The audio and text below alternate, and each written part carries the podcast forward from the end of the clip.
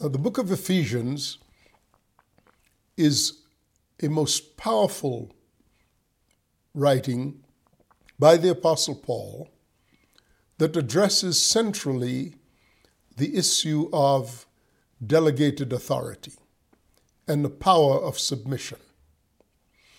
As we begin to even unpack the concept of the power of submission, I'm fully aware that in the three set pieces uh, used in Ephesians 5 and 6 to speak of uh, the, the, the, power of delegated authority, this, the availability of abuse in regards to these three uh, forms is right on the surface. You don't have to scratch very deeply to see that in the husband wife relationship, in the father son relationship, and in the master slave relationship, the power, the, the potential for abuse is, is right there. You don't have to look very far. And in fact, the history of the human race um, would make it abundantly clear that abuse is seemingly inseparable from submission. So I must go back and dig a little deeper and speak more as to what is it that lies behind the call to submission.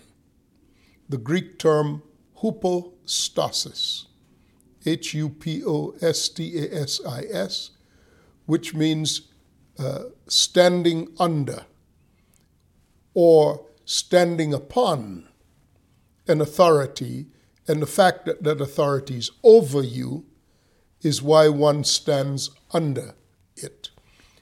And it's, it's the principle of obedience giving you access to all the authority to which you are obedient. Whoever, the principle is quite, is quite simple and yet thoroughly invasive.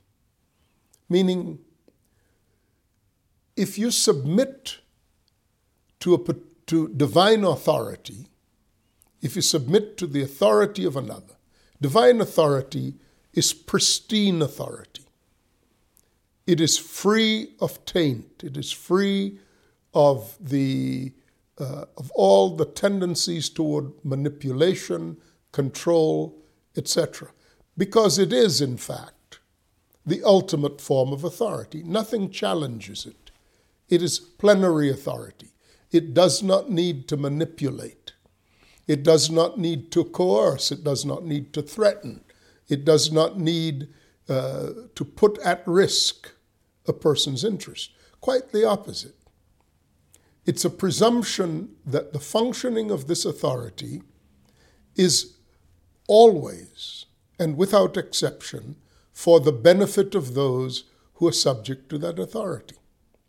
Now, obviously, this is going to require, at every stage of the practice of this authority, from delegation to execution of this authority, it's going to require the fear of the Lord and a clear and continuing understanding that whoever has authority is functioning on behalf of another in all the forms of authority that, uh, uh, that, that, we've, we've listed the husband wife relationship, the father son relationship, the master servant relationship. These are the three forms of authority spoken of in the book of Ephesians, chapters 5 and 6.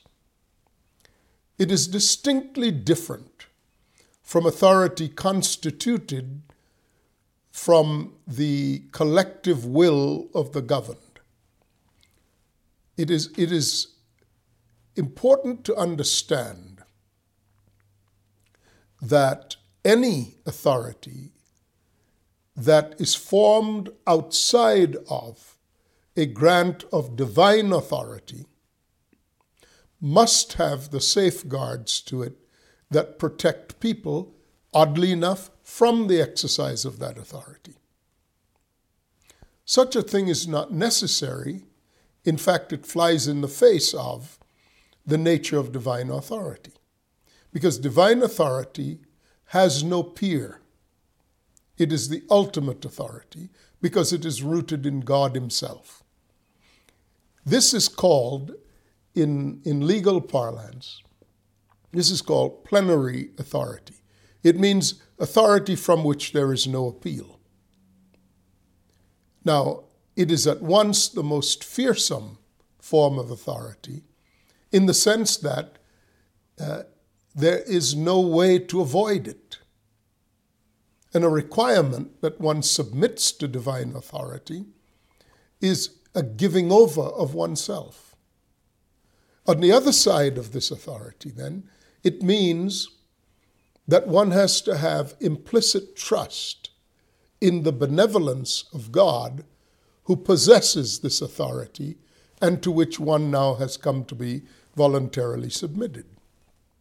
Just for the sake of contrast, in dem- democratically elected governments, the source and origin of the power to govern is reserved to the people. So the ones who are being governed reserve the right to withdraw their permission from those that they have elected by whom for their authorities to be exercised. Increasingly, of course, we are observing that there is a distancing between those who have been elected to govern and the ones who elected them to govern. And in fact, it is part of the current global crisis in the collapse of democratic authority. It is not that the principle itself is so horrifying, it is that this disconnect between the leadership and the people who appointed them has become so glaring. And the unresponsive nature of elected officials to the ones who elected them, and the attempt to garner arbitrary authority quite apart from anything they were, they were constituted to have, is in fact at the root of the collapse of governance across the world today. Now, it brings into focus then whether or not such a process as uh, authority derived from the consent of the governed can actually functionally produce the benefits that the, the adherents to that form of governance hope for it to have. You know, ultimately, it's a question of accountability. And if elected leaders are not, in fact, accountable to the persons who elected them, um, then can that form of government endure? I believe that is the current test that uh, democratically elected governments across the world are facing as this urge toward garnering more authority than what was given uh, gains momentum. All of this points to the very timeliness of examining the form of governance that is derived from the arbitrariness of God Himself, which is to say, you may not advise God on how he exercises authority. You may choose to be subject to the authority of, of Christ, uh, the authority of God as manifested in Christ, or you may choose not to, but you may not choose what that authority looks like and the scope of its power to govern. Now, there are consequences to rejecting that authority, including being separated from any notion of God Himself and the ultimate consequences of that. But we do not get to decide how God rules. It is not a mixture of democratic politics or the politics of representational government as well as uh, divine, um, divine support. uh, just a word on this at this juncture. This is at the heart of the misunderstanding that is plaguing the evangelical church at the moment. It presumes that democratically derived uh, freedoms, freedoms uh, retained by the consent of the governed, those who, those who retain gov- uh, retained authority in a Bill of Rights, now have freedoms that are attributed to divine um, origins. That's nonsense. We either have the freedoms we reserve to ourselves or we are subject to the authority of Christ. We don't have both. We cannot have both. They're very different forms of governance. If we insist that we, the people, are the ultimate source of authority, and we reserve to ourselves rights as under the Bill of Rights, we have those rights in that framework of government. But if we try to import the government of God and superimpose it upon this democratic form of governance, we have something that does not work. It does not fit. They're two distinctly different forms of governance. One is arbitrary. The, the governance of God is arbitrary. Uh, it, is, it does not require your permission. It does not seek your permission. It does not depend upon one agreeing with God. God is simply God. And it's vastly different from politicians who depend upon the goodwill of the people. Now, to conflate reserved freedoms with divine rights is about as uh, far from what is true and workable as one can get.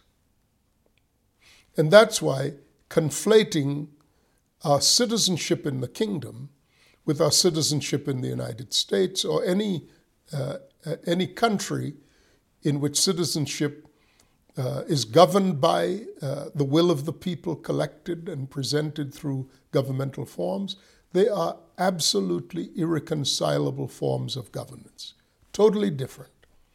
But unfortunately, we find that there are so many leaders in churches today who don't know the difference and therefore conflate the difference in stirring up constituencies to act as citizens of states under the guise of being uh, the body of Christ. And that, that whole thing is misleading. Um, it, it, it is fostering a growing warfare in cultural, uh, in cultural circles and the rest of it. But the muddled thinking is entirely unhelpful and is going to cause a backlash of persecution in this country as people begin to resist being uh, forced to obey uh, legal mandates forged by people in power who claim to be Christians and backed by quote unquote a Christian majority. The backlash to that is inevitable and it's self caused. It has nothing to do with, uh, with the world and the church. It has to do with two forms of citizenship, one believing something very different from the other. And God will not come to the rescue of persons so misguided and misled. I don't care what theory we have about these things, God will let the matter play out. Now, out of this will come things that have divine relevance, but that's for another time. But I want to come back to the importance of uh, the submission to, submission to the authority of Christ. As I mentioned, the, the Greek term is hypostasis, which means to stand under Hupo is under, stasis is stance, to stand under. And really, it's not as though one bears the weight of what is over them, it is that what is over them by way of governance and authority protects and preserves them because it's the nature of the authority of God to rule for the benefit of those who are subject to that authority. Therefore, any form of divine delegation must have these observable features. In short, in the three set pieces husband and wife, father and son, slave and master. If this is the represents the forms of delegation of divine authority, then the husband must rule for the benefit of the wife. Why? Because the husband is a type of Christ. The husband does not independently possess authority over the wife. Not unless you're talking about a representational form of Christ and the church. Outside of Christ, this is not a form of governance that works because it is rife for abuse. There are no restraints upon it, except perhaps the goodwill of a husband toward a wife. But no one ought be asked to submit, no woman should be asked to submit to the authority of a man who is not, who does not understand that he is a delegate of Christ and is bound to the representation of Christ in the possession of this form of authority. It cannot work apart from Christ. It is not a form of governance designed for um, operation outside of Christ, but it is a way of life. And it is a way of life that is meant to put the nature of God on display governed by, bound to the forms of authority rooted in Christ. Now, in the same way, the requirement that the wife submit to the husband would be um, impossible if the husband were not willing to regard the wife the way Christ regards the church.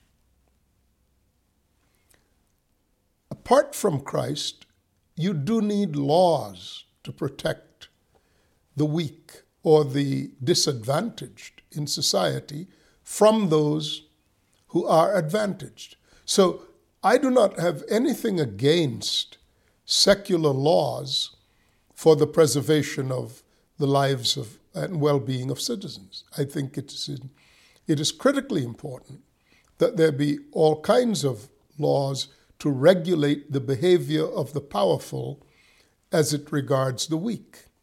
But let us never conflate such forms of governance with the kingdom of God.